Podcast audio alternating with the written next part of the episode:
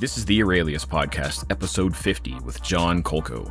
I'm Zach Naylor, co founder at Aurelius, and your host for the Aurelius Podcast, where we discuss all things UX, research, and product.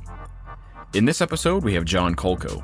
He's a partner at Modernist Studio, former director and founder of the Austin Center for Design, and author of Exposing the Magic of Design and Thoughts on Interaction Design, Suffice it to say, John has a ton of experience and thinks deeply about the world of UX, research, and building products. John and I talked about a range of topics within UX, specifically doing research, making sense of data to come to real insights, and how to share those in a way that can truly guide you in designing and building the right products or features.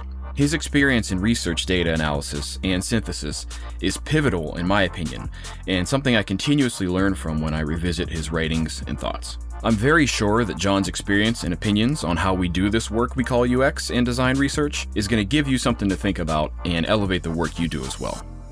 The Aurelius podcast is brought to you by Aurelius, the powerful research repository and insights platform. Aurelius is an all in one space for researchers to organize notes, capture insights, analyze data, and share outcomes with your team. We recently announced two of our biggest features yet. Aurelius now offers transcriptions and our automatic report builder. You can add any audio or video recording and have notes created for you automatically. Then, Aurelius creates a report with every key insight and recommendation from your project, which you can then edit, design, and share with anyone right from Aurelius. Check us out at aureliuslab.com.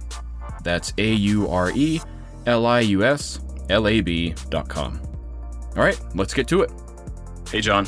You're good. Hello. How's it going? I'm doing fine. How are you? I'm doing just fine. Really appreciate you jumping on and joining us for an episode of our podcast. I've been following your work for quite some time. Big fan. So this is also selfishly, personally exciting to be able to have you on and kind of interview you, chat about the work you've done. I appreciate it, Zach. Thank you for inviting me. I, I'm looking forward to our conversation. Awesome. So, as we do before uh, or at the beginning of every episode, kind of ask the guest, introduce yourself if you would, talk about some of the work you've done, the things that you're passionate about in our field and otherwise, uh, just in case, you know, folks listening don't actually know who you are, they're not familiar with you. Awesome. Well, I'll, I'll just share a little bit about myself. So I run a studio here with two other partners called Modernist Studio, and we focus on design strategy. So we help our clients see the future and then we help them build it. And a mm-hmm. lot of what we do here is grounded in some of the things I've been thinking about over the past few years, some of the books I've written, and some of the ideas that I've just sort of been kicking around. But when we think a little bit about what we do here, we conduct qualitative research. We spend some time with people, really get to know them, get to understand them, get to empathize with them. We synthesize that into meaningful insights. And then we draw. And often we draw by hand, but we also draw on a computer. We make high fidelity visuals, movies, interactivity to show here's what a future may look like. And I know one of the things that's sort of in the middle there is that idea of synthesis or making sense of data was one of the things that Zach, perhaps we could we could speak a little bit about that might be useful to to some of your your audience. Yeah, absolutely. I mean, so you know, most of the folks who are listening to us are definitely in the UX field, either as designers or researchers specifically, but people on the periphery of that too, right? So product managers, marketers, and things like that. All folks who are doing exactly that work, just trying to understand people really well to help inform and make some decisions about serving their needs, right? So uh, you are definitely well versed in that. And I would definitely like to kind of dig into that topic a little bit more. So you need to talk about synthesis, analysis, sense making, whatever term somebody might want to use for that. Curious if even to cue that up, if you can kind of give your definition of what that is for folks. Yeah, I can try to define a little bit about what sense making or synthesis is. And I, I think maybe it, it's best served by way of an example. And so, you know, imagine that you're out there in the field and you're doing research. And I'll give you an, a real example. We recently conducted some research in the context of finance. And so we spent some time with folks trying to understand things around debt and the way they manage their money and different things around how they think about and how they feel about money. And so if you stop there, you've done some research, you've learned some things, but that research alone doesn't really tell you what to go make. It's very informative, it's useful, it's fun. I think a lot of people enjoy the design research part because it's it's very human. I mean, you're, you're spending some quality time with people in an intimate setting, but at the end of the day, if you're actually in, in, intending to make something, to make something that will help those folks improve the quality of life, to add value to the company, to make a lot of money, we have to translate that in some way. And so that synthesis part or sense making part is how we start to find hidden connections between what we've learned uh, and start to find meaningful insights or provocations about what we could do to change in somebody's existing state in order to make it a better state. I mean, that could be something like introducing a new product or service, introducing a new policy. In some cases, which is not financially lucrative, it could mean getting rid of a new product or a system or a service. Um, but uh, but one of the things you do learn through the research process and then that synthesis process is that the folks that you're designing for uh, or designing with are very very different than you, and that's that's almost entirely true. Even if you're the one even if you share ideas with the folks and you're the one that's in their their shoes. And to go back to my finance example you know i'm neither poor nor extraordinarily affluent. I'm, I'm sort of in the upper middle class but we spent some times with folks who are on those extremes who are you know the owners of massive yachts and folks living paycheck to paycheck. And the research alone i can say well you know wow i can sympathize with folks and say wow that would suck to be paycheck to paycheck or i can i don't know what you want to call it uh, want after the folks with the yacht, I suppose.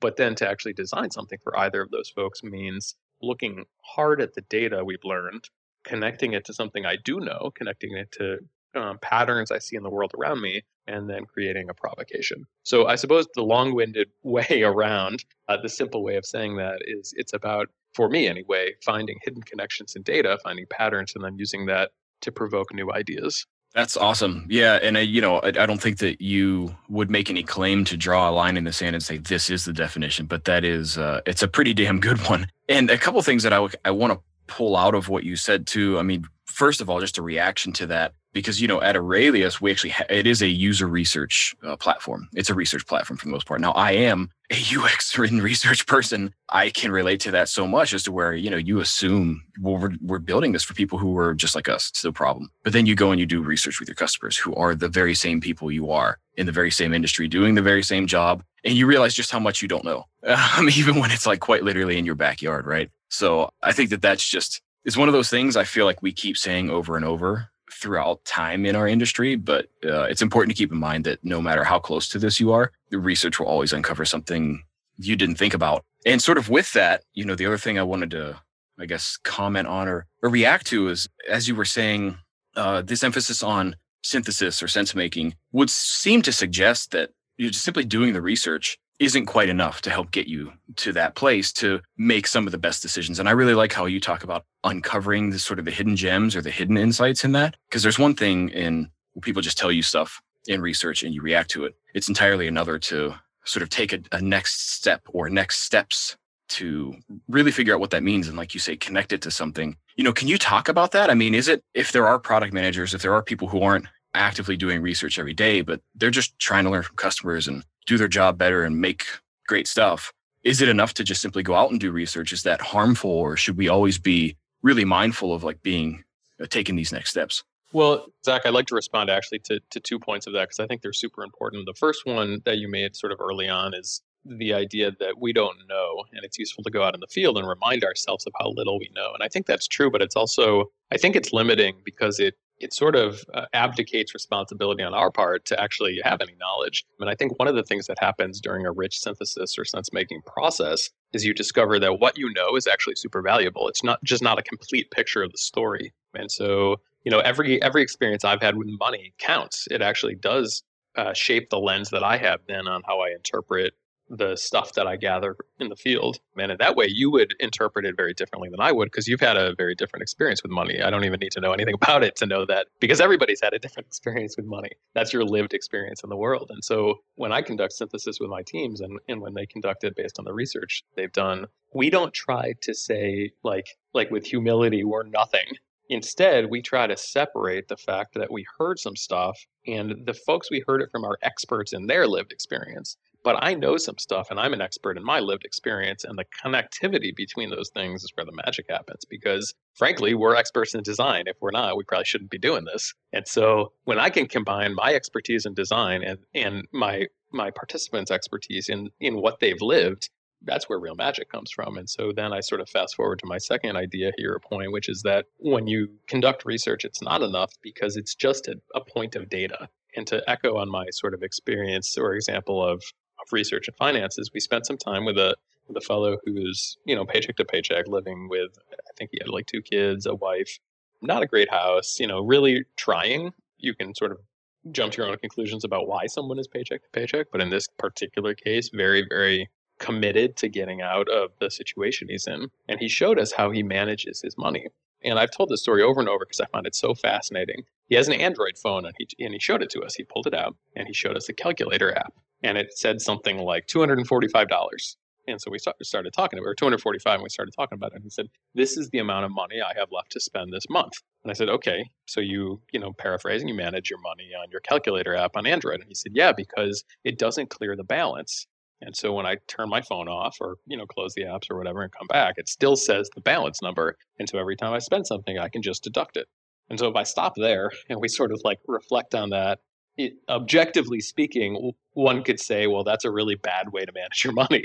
If you lose your phone, you're screwed. It's kind of crazy to just manage the balance. You have no prediction ability. You can't really look historically. But for him, that's how he does it. And he's an expert in it. He's an expert in managing his finances that way. So if we don't ever do any sense making or synthesis on that, we get a very interesting story.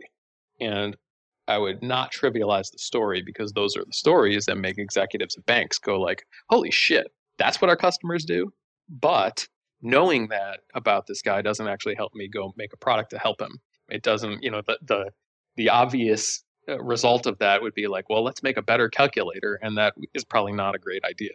Right. Uh, but if we can look at the intent behind it, and then I can use my expertise as a, as a designer to translate what I'm hearing into an innovation or into an idea or a sketch or something like that, that's where the power comes from. And so your final point around, you know, should product managers or folks be doing this stuff? Absolutely go do the research, but I would caution everybody not to fall into the trap of saying, I heard this and therefore I should go do it. I heard that they need calculator apps, or I heard they manage their money on a calculator, so we need to build calculator apps. And I've seen product managers and, and designers do that a lot where they say, you know, I talked to five people, I learned five things, and that's going to be the backlog.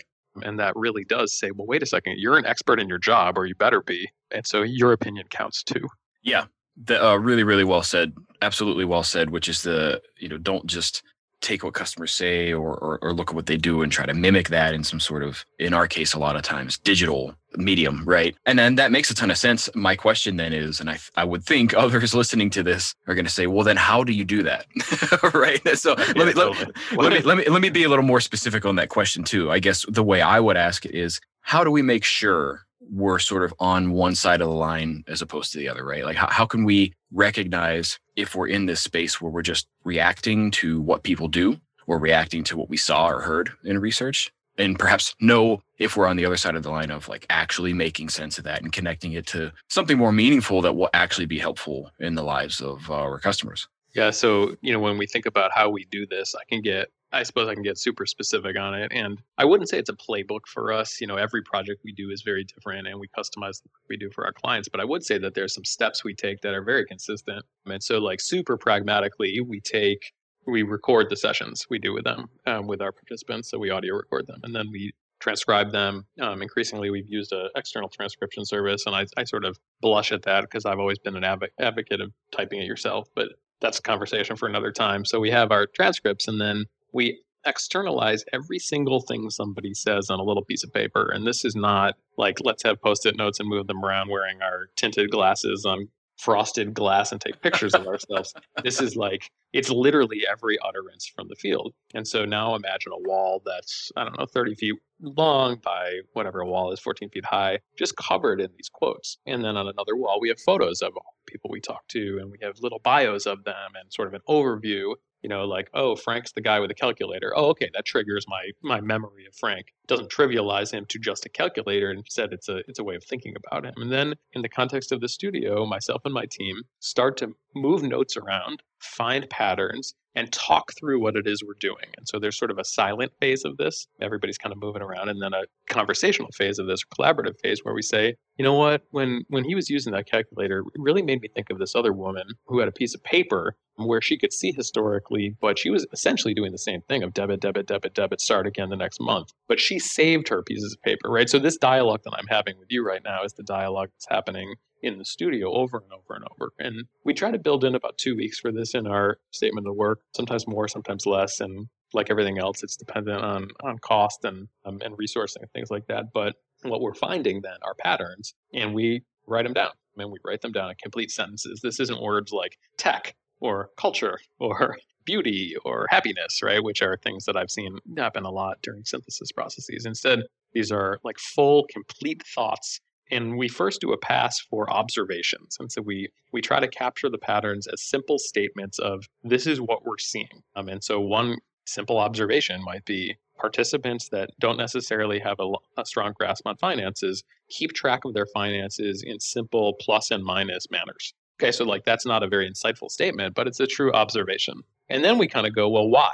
We ask the question, why do they do that? And when I ask the question why and start to answer it, I'm at a point now where I don't know. I can make guesses, and my my guesses will be informed based on how much I sort of listened and felt what those folks felt and how many notes I took and how many participants we talked to. But this is where I'm starting to make a, a, a leap. Now I'm starting to get into assumptions. There's infinite answers to the question. I might say something like, well, they do that because they want to make sure they don't run out of money. Or they do that because it's all they've ever learned. Or they do that because their parents taught them how to do it that way. Or they do that because they saw it on TV, right? So I can come up with all sorts of, of reasons that they started that. But then I say, what's underlying the behavior? And for for the fellow I spoke about, I think what's underlying that behavior is a sense of anxiety because we felt it from him. He never said, I am anxious, but we felt it from him and we watched how important it was that that number didn't go away. And so there's a sense of anxiety for him as the number approaches zero. And he's kind of tracking toward the last day of the month and the zero on the calculator. And so now I've, I've articulated a sense of anxiety. I'm writing that in a nice complete sentence. And now I have these statements. And this is the point where I think product really, really should start to drive things along with design. So design starts to draw some stuff, but this is the point where product manager starts to, to should start to say, wow, there's something there that corresponds with what I've heard from the market, that corresponds with the way people are already using our products, or that is in direct conflict with those things because now we can start to have conversations that loop in their expertise and their lived experience as somebody who, again, hopefully is an expert in building and shipping products that make money and that resonate with people. So, the long and the short of that is we have this craft and rigor to a process, but if I wanted to make it super simple and, and really um, sort of trivialize the activity, all we do is think really hard about what we heard and find patterns. And when I say all we do, I mean all we do for like two weeks and i think that's the i think that's the key. It's not a fly by night one hour activity. It's really really thoughtful. Yeah absolutely. We talk a lot about this on our show eh, uh, so it's no surprise that it'll come up again but eh, just taking enough time for analysis uh, synthesis you know to me i actually define those as slightly different but it doesn't matter whatever you call it right? This dedicated time towards as you would say uh, in the most uh, simple way of describing it thinking really hard about what it is you heard I think is probably the most important thing we do in design. That's that's my opinion because otherwise, like you say, we are actually reacting to things, and we might make a very beautiful thing and a very interesting thing that's simply a reaction to what we heard and actually doesn't serve anybody's needs. And then that, at least by my definition, is actually a failed design, right? Because we didn't do anything to notably improve, in this case, the the person you mentioned, say Frank's life. All we did was like enhance the same thing he's doing today. We're not actually solving that problem. We're not actually addressing the anxiety for him. Like we're not actually helping manage, uh, giving him tools to manage the money any better, right? Well, you know, there's a there's a caveat to that, which is that it may just be fine to make his calculator app easier to use. And I think we get hung up, myself included, around the word innovation. At least I have in my in my career. I think I'm on a different train right now, but that what we make has to be new. It has to be, you know, a step change. It has to be something that nobody's ever seen or that other companies aren't doing. But it, there is value for Frank in just saying, well, you know, if you clear the, the balance by mistake, you can bring it back. And like that's a feature. That would be a different feature in a calculator app. And that would go in a backlog and a roadmap, but we wouldn't have come up with that feature if we hadn't seen him use the calculator. That really is an apples to apples, sort of like I saw this, so we're going to do that. And when you think about what makes product work valuable but hard, it's that it is a slog of little itty bitty features in support of a big fat vision. And so I think one you, you mentioned that one of the th- most important things for designers is I'm paraphrasing, but to think really hard about this stuff and spend time and, and be contemplative. I do think that a big part of what we do has to be the craft of showing. And uh, because we need to show that vision, we need to show the North Star, we need to draw it, we need to know, create wireframes or videos or comps or whatever it is your medium de jour is. And then map all of the little incremental bullshit that really isn't bullshit in order to get there.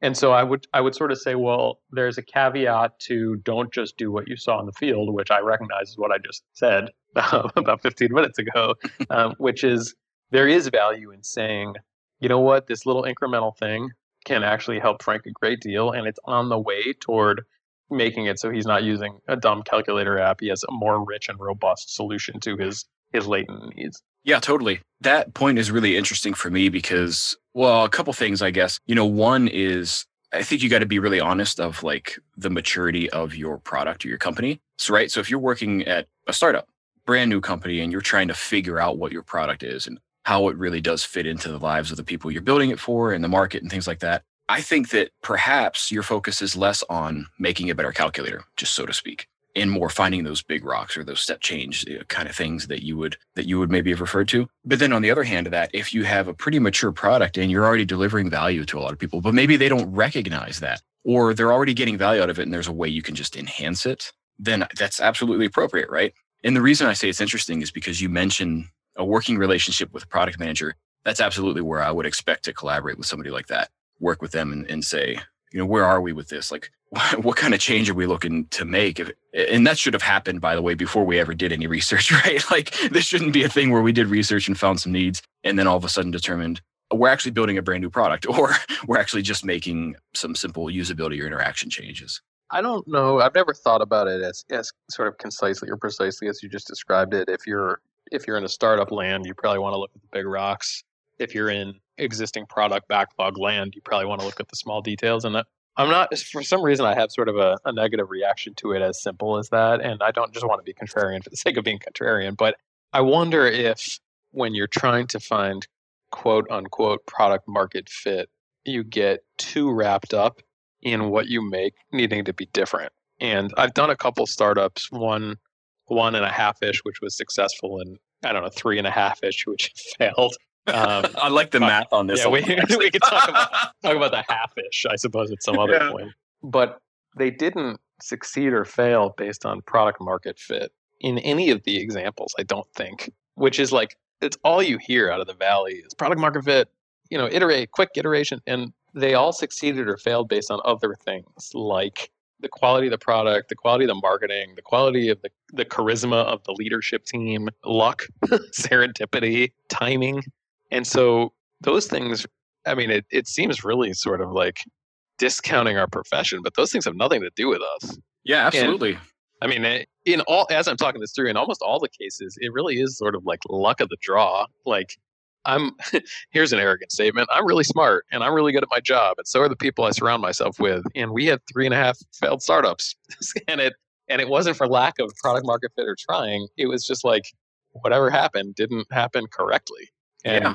I mean, that's that's kind of defeatist. I don't know. I've never really articulated it that way. I suppose it's like, oh, where's the free will and autonomy and you know the ability to be autotelic? And I believe in I believe in all of that stuff, like eh, like you wouldn't believe. And at the same time, it was like, man, that was a really good idea. There was product market fit. Other people did it at the exact same time and succeeded, yet we didn't hit it. Yeah, absolutely. No, I don't actually see that as like defeatist. I see that as just is realist. And and that's actually something I wish more people I wish I saw more like broadly accepted in our industry is I, I do think that we have this idea that well like design can save anything and design can change anything. And and just in the example you gave right there it's like well that's just not true unfortunately. It's not to say that it's not uh, insanely important because obviously we you and I I don't think would be here having a conversation if it wasn't for the work that that we did and, and the importance of it right? But yeah i just think i think understanding it in the larger context of all those things is important. And the reason i kind of zoned in on that is because that's actually what I meant uh, with that statement is it's like a matter of prioritization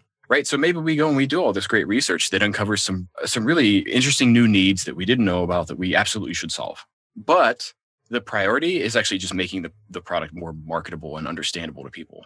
Yeah i think there's something to that. I absolutely think there's something to that. And and on the one of the things you said on, on designers think they can solve everything. Andy budd recently wrote about the um, and he's a he's a designer I, I like very much. We're friends and I follow that he he was responding to the to the ship that was blocking the Suez Canal and he said, you know, here's a, here's a way designers can solve it. We'll go do research into ships for three months and then we'll like do a paper prototype.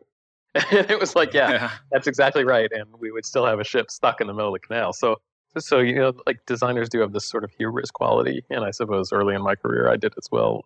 You know, I'm thinking now about why our clients hire us. And in, many respects, the folks that hire us and the upper upper C suite know their customers. I mean, you don't get to be in charge of a company of the scale of the clients that we work with by you know having by somehow like not knowing anything about your market.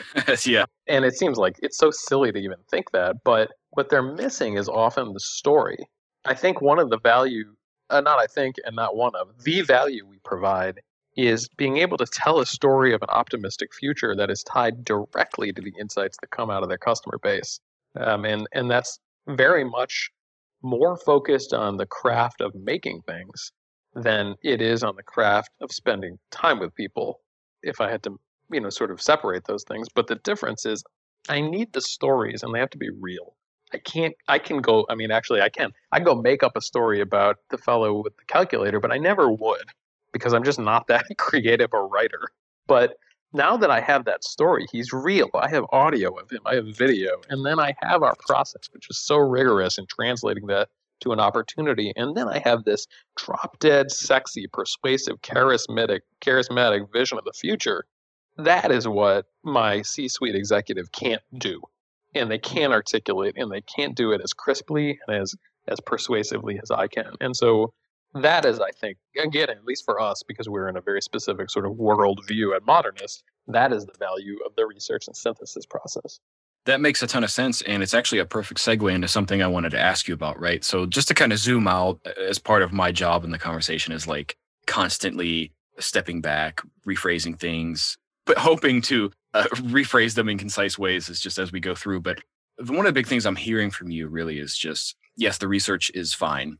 Synthesis, making sense of it is the most important part to build that story, right? But then now, we, you know, where we're going with this is that's also really not good enough. It's the the magic comes in connecting that with something you can show to people and uh, sort of answer the question, so what? Right? Because it's one thing to say we we have all these rich insights about the people that you serve, and that's great. But you have to then say, well, here's what you should do about that. And yeah. so one of the things that I wanted to ask you is like, how do you do that well, right? Because there's a couple things that I feel like everybody, not everybody, lots of people in our industry still to this day struggle with. You know, one is a convincing people that that work leading up to that is important right? And that's like call it getting buy-in call it convincing stakeholders whatever you want. That's one side of the fence. The other is then getting them to accept and want to listen to your ideas or recommendations. So i would love to hear how you go about that how a how you go about connecting it but then actually getting that buy-in for people to say yeah we should we should do that. We should act on that.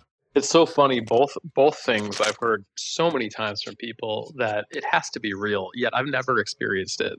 And maybe it's because i'm an asshole and like a, a bull in a china shop when it comes to this stuff. Like like there's just broken glass all around when i when i try to approach either one and it and it seems to work. But you know on the first side of like how do you get buy-in and money basically and time and support to go do this stuff i mean one of the best techniques i've ever seen when I was working in house, which is different than a consultancy, but working in house has been to just go do it on a very small scale and succeed. Clearly, you have to do a great job and then just roadshow the shit out of it. You let executives attach their name to it, have no ownership over it, you know, like let people steal the slides. It's not something great that you did, but then suddenly they want to be around it and they want to do more. So then go do a, a small or a, a little bit bigger one and continue that process. And it's a long, it's a long haul, but like instead of asking, hey, can I have some budget to go do research? Well, work 60 hours a week for just four weeks. It's not like it's the end of the world. And just do it. And then come in and, and show how fucking awesome it was. On the other side, how do you get people to listen to you? I don't know. And this is where me having broken glass all around me is not the right approach. And I don't actually think it's relevant one way or the other. I think it's about having the artifact speak for you. And this really comes down to one of the things that myself and other designers who are somewhat trained in design have, have been pissed off about as we watch our field emerge, evolve over the last 15, 20 years has been the, the separation of research and design. And by design, I mean like making things has evolved on purpose because there's specialization in the field and because we need depth in both areas. But I don't know how you can be the person that does the research and the synthesis and then be a different person who does the making. I just don't see that ever, ever working. And so that means that there has to be a hybrid skill set there. And you have to be able to make shit that looks, feels, and acts awesome. This isn't, you know, bullshit hangman style sketches on a whiteboard. It has to evolve into something polished. Level of polish we can talk about, but it just has to be it has to be high in craft. And I've seen a lot of folks on the design research side who have ended up in design research because they can't do or feel they can't do the other part. And I think that's somewhat of a practical travesty, which is that I, I certainly believe they can. I believe anybody can do that shit, can do the making part, the craft part, but they haven't taken the opportunity to try. And a lot of that just comes down to confidence. I, I'll take, I retract my word just. A lot of that comes down to confidence, which is the big part of school is learning to build that confidence learning to build the craft as well. And if you never went to a traditional four year institution for a variety of reasons, all of which are good ones, mostly because they're fucking expensive, way too expensive, you never really got dropped into that three or four year immersive try, try, try, fail, fail, fail, support, support, support mentorship. Now I'm building the confidence to go make stuff. So I think when we go buy in on my ideas, it's finding a vehicle and a mechanism that is so well done in craft that people can't help but want to see those ideas succeed. Yeah, awesome. Really, really awesome. I'm just kind of sitting here processing everything you said and, and trying to figure out, like, again, how I want to summarize that for everybody listening. Uh, but then also the things I want to ask you next because there's there's so much that I want to dig into there. But you know, really at the height of it is in terms of convincing people you should do this work, just go and do it. and and actually, you know, this is probably some of my bias uh, but I really strongly agree with you because I have given the same advice. Like, Zach, it's such shitty advice, and I acknowledge it when I give it too. It's so, I mean, it's like, it's like just go do it. And I, I know, yeah, it's I not really imagine, helpful, right? No, it's it sucks, and I can't imagine being on the receiving end of it. Yet, I don't. I mean, I have lots of other ways to caveat it, and I work with students on it. But it's like I don't want to hear somebody say, you know, oh, how do you become? I recently took up the sitar about three years ago. Well, how do you become a better sitar player? Oh, well, just do it. I mean, that's the it's the right answer, and it's like, well, fuck yeah. off. That's not what I, I don't want to hear that. You, you yeah. fucking do it. Fuck yeah, yeah, yeah, yeah. Well, that, that's just it. That's just it. I mean, the thing is, is I think that we want to. We live in an interestingly an ever more complicated world, and I choose the word complicated very specifically, not more complex. I don't believe our world is any more complex than it was two thousand years ago. Right? I think we choose to make it more complex. It's not any more. It's just more complicated. And the thing is, is like this has always been true. Like to get better at that thing, you do that thing, right? And I know there's not awesome advice, and I've absolutely given it where the reaction is like polite smiles and continuing to nod and going like, okay, this guy's not going to be any fucking help to me at all. right. I get great, that right. Great teaching, Zach. Great teaching, Jeff. Yeah, yeah, yeah. But the thing is, the thing is, I still think it's right. Now, I, I, I do think that you know we could be better at like, well, how can you jumpstart that if you're maybe if you don't have experience in it or you just started at this organization and then nobody seems to value it or whatever? There's absolutely more that can go into that right? But the fact of the matter is you should still do it and then show it. I think that right because that's the ultimate outcome of this to really get people on board of wanting to give a shit about design research. Now then on the other end of that uh, you know kind of what i hear you saying which is really interesting and i don't know how much of this has to do with sort of when we quote unquote grew up in the field, right? Because back then there were no specific researchers and specific designers. I, I had never worked at any place that had like a separation of concerns, right? We just all did all of it. Or you were just a designer and you didn't actually do research in some cases, right? I, I think that you're right to say just because you specialize in one or the other doesn't mean you can't do have be multidisciplinary. So let's say you're a really awesome designer. Well, you could still totally do research and then on the flip side of that, if you're a really great researcher and you're just like, oh man, I'm terrible design, that's well, still, you're able to tell a story and you can choose a medium to tell that story. And it sounds like even, you know, you and your folks at your studio do that in all sorts of different mediums. It's not always wireframes or an interface, right? And and that in and of itself can help people really get on board to say, well, I should take action on this, right? Am I summarizing this pretty fairly? Yeah, I'm, not sure it can be summarized, right? Like it, it's more of a talk around it kind of thing. And in, you know, that when you're looking for life advice, I suppose if somebody can make it succinct, maybe it's not great advice because um, because it's life, right? And it's a mess. But I, I, I mean, a couple of thoughts. One is like when I started my my work about twenty something years ago, there was there were companies like eLab and Interval Research and Scient and Viant that were doing qualitative research and only qualitative research as far as I can remember. But they were, but the people doing it were trained in design. And again, as far, and not everybody, but the ones that I know were trained in formal craft based communication or industrial design programs. And so they still had that backbone and tendency of making things. So I'm reflecting a little bit more on my well, just go do it. And so to, let's add some maybe less pedantic, obnoxious qualifiers to that. So here's here's some things I have seen work. One is just go do it with a friend. Find somebody who's just as shy and self-deprecating about doing it and commit to doing it together. And it's very much like let's lose weight together, let's go running together, right? Like hold, hold each other accountable to it. Another is find a mentor. This is harder. It's it's very much like, oh, just go find your mentor, and that's hard. But I think you can find folks who have been doing this longer and say things like, "Will you be willing to spend one to two hours with me for a week? Or sorry, every week for a long time?" And folks will say no. People ask me a lot, and I say no. But then some folks ask, and I say yes. And I think that's helpful. And then another is, I mentioned this idea of learning to play the sitar, and and one of the things that finally got me to do it because I wanted to do this since I was 15 is I imagined myself in 10 years being good at it. And I said, all right, I'm fully aware that I'm going to suck at it now. But in 10 years, I don't want to then be going, man, in 10 years, I'd be really good at it. So right. that was like, that for me, that recast what it would take and, and why I was doing it. It gave me leeway. It said, I have 10 years to get good at this thing. But it also gave me a, a vision of myself looking back that I didn't like and that was enough to kick me into high gear to go find a you know just like i just said find a mentor and uh, beg borrow and pay him to help me so I, I think when i think when i'm looking at it more strong advice to give those are the ones and then the last piece of advice i have and this is somewhat economically not fair is go to a long expensive school program i'll put expensive in air quotes it doesn't have to be millions of dollars hundreds of thousands of dollars, but it probably is more expensive than these 10 week boot camps or these eight week boot camps. And it probably is longer than those because the duration, eh, the expense justifies the duration, and the duration just forces this amount of cycles. And the more cycles you take, drawing, drawing, drawing, critiquing, showing, what you said, getting in front of other people, the more that muscle memory and ability will will build up and you'll get better period like full stop you will get better yeah yeah, hundred percent.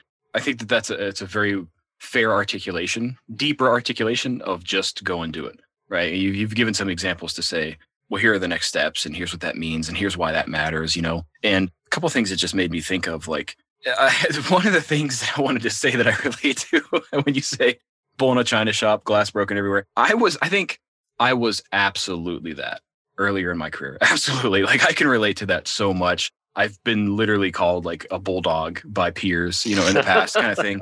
Lovingly. I, I, would I would hope yeah I would hope in an endearing way. I don't think I I had never taken offense to it, so maybe that's either my uh, my lack of like social understanding or it, because it was actually endearing. Who knows? Uh, you know, maybe in 20 more years we'll find out. But I could relate to that, and I think sure it takes a certain personality to be that and just be like whatever force in the room. That's not for everybody, and I recognize that. So I think you know the important thing is like here's the advice I give to people when when to do it. And they're like, yeah, but what if what if it sucks? Or like, what if I what if somebody doesn't want me to do it or they're upset that I I usually tell people like just play out that scenario, right? What's the worst that could happen if you went and literally did above and beyond in your job? Like, what's the worst that's gonna happen? I want you to actually play that scenario out. Are you gonna get yelled at? Are you gonna get fired? Well, probably not, right? Like, why would somebody ever fire you for doing more work? That's kind of outrageous. So long as you're getting the job that you want to get done and you're doing that at high quality. If you're just trying to add more value, I've never heard of anybody getting in trouble for that. Not in any meaningful trouble, right? So it's like then if you sort of find the edge of the cliff, all of a sudden you can take a few steps back and go, huh, I bet you this will be okay. and and then it's like, well, what if it sucks and what if it's no good? And they're like, well, I want to listen to it. I'm like, so then what? What happens? At, what what do you do if that happens? It's like, well, I guess nothing. I'm like, right.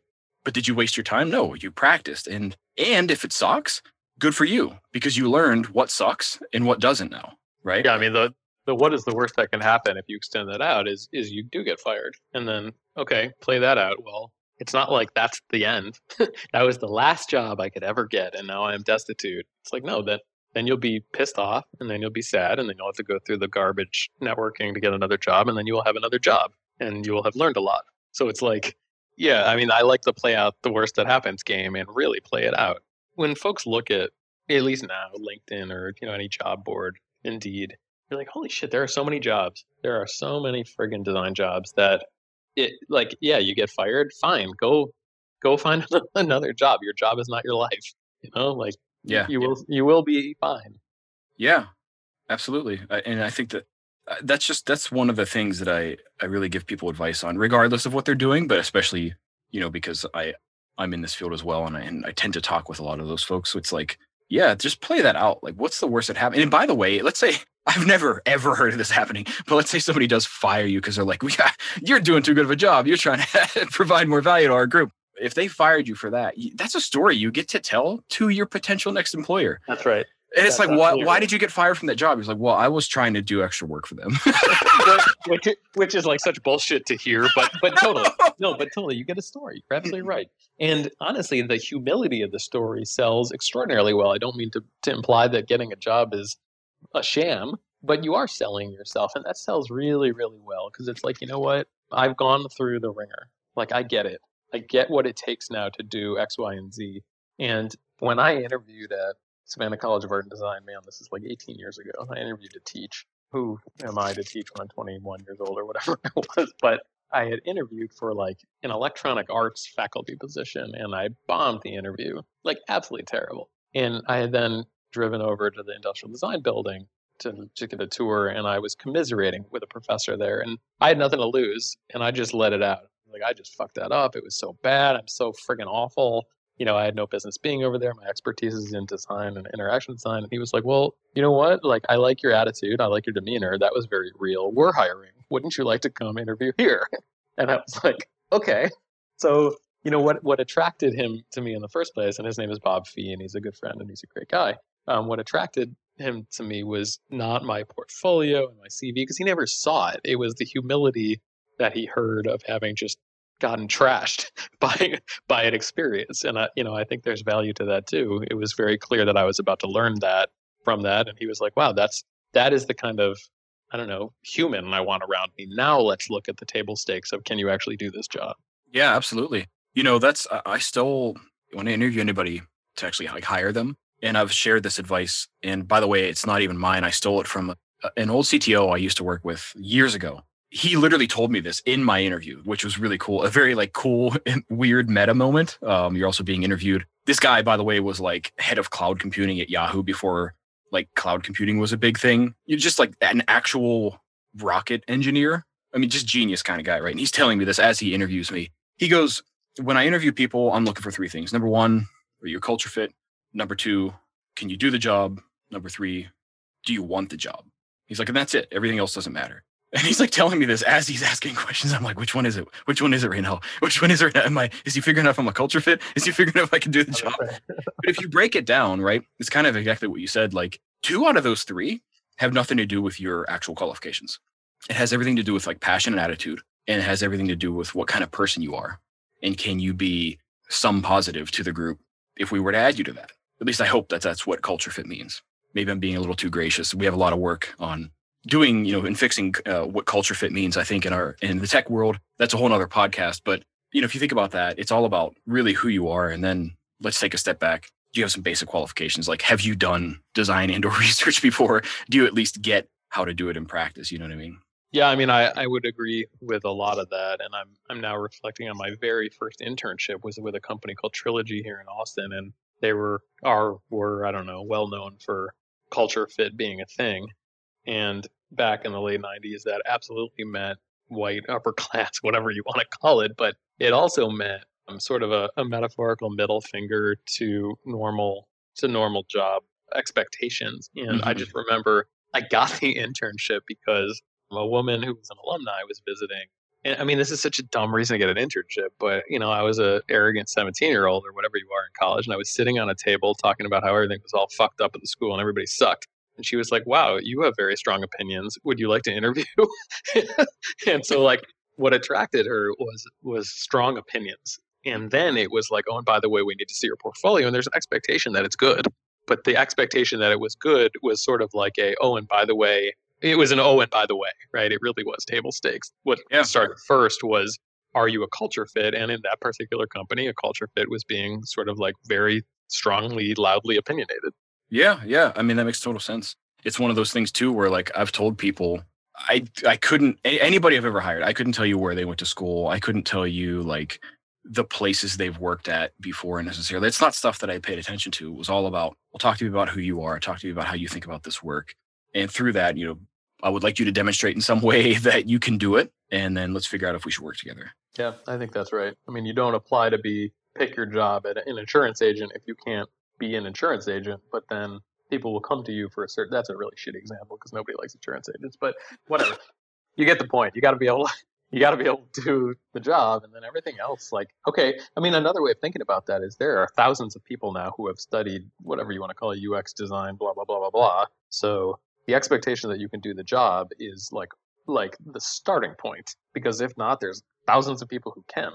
Great now how am i going to differentiate between those thousands of people? Well do i want to actually work with you ever or all of the time? I mean that really d- does come down to who are the like the people i like to surround myself and my team with. Absolutely. Well, so look, Jon, we covered a lot of ground here and even went pretty deep on some of the synthesis stuff, which is really cool and something I think that our industry needs to sort of refocus on and uh, and really pay attention to, do more of, in spite of you know doing design and product faster, more efficiently. So that was awesome. This was a really good chat, and I need to be respectful of your time because I realize we're kind of coming up to the end of the hour here when we had a chance to chat. But you know, one of the things I wanted to ask you is and I do this with it at the end of every episode, is like if I just got hit by a bus and nobody knew what we talked about, but they came up to you and said, Well, what was the podcast? What was it? What was that all about? What did you guys talk about? How would you sum that up for people? I would say tune in and, and hear some thoughts by some old guys who have had some experiences and maybe you can learn a thing or two about uh, about how to improve a little bit of your job and how to uh, improve a little bit about your, your perspective on design. Fair enough. I appreciate that. I earned my the gray hairs that I have. Oh, it, are you going to tell everybody that it's my birthday and your birthday? Yeah, we should. We should bring that up. That's really really wild. So uh, at the time of recording this, this is going to come out after the fact, but at the time of recording this, it happens to be both Jon's birthday and my birthday. So today, I found out we share a birthday. And how old are you going to be, Zach? I am 36 today. Oh, I'm going to be 43.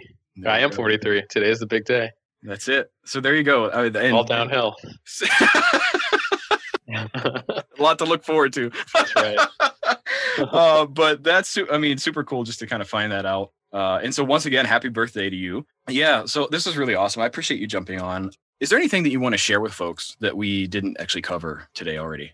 No, just uh, one thing. If they're interested in hearing more about my perspective on things, I write an awful lot on my company's website, which is moderniststudio.com. And I tweet as J K O L K O and you can hear some of the more contemplative stuff and also some more of the broken glass Jon voicing opinions that may or may not be useful to anyone. It's going to be such a change on Twitter. Someone throwing around strong opinions. Oh, yeah, that's right. Unheard of. okay. Jon, this was really awesome. Again, I appreciate uh, your time. Big fan of your work. Been following your stuff for years, and really great to to have a chat with you, quote unquote, live, at least over audio. Appreciate it, and yeah, hope everybody gets more out of this. A couple old guys talked about some stuff, take take away a different perspective. We are both full of opinions, uh, so if you if you want to follow up on that, I'm sure you could reach out to Jon or myself, and we're happy to expand on either one of those. So, all right, man. I really appreciate it. Thanks for joining us. Thank you for having me, Zach. I appreciate it. All right, everybody, we'll see you next time. This podcast is brought to you by Aurelius, the research and insights tool that helps you analyze, search, and share all your research in one place so you can go from data to insights to action faster and easier. Check out Aurelius for yourself with a 30 day trial by going to aureliuslab.com. That's A U R E L I U S L A B.com. If you enjoyed this episode, it would mean a lot if you would give us a review on iTunes to let others know what you think. You can catch all new episodes of the Aurelius podcast anywhere you listen to podcasts like iTunes, Spotify, and more. Stay up to date when new episodes come out by signing up for email updates on our website.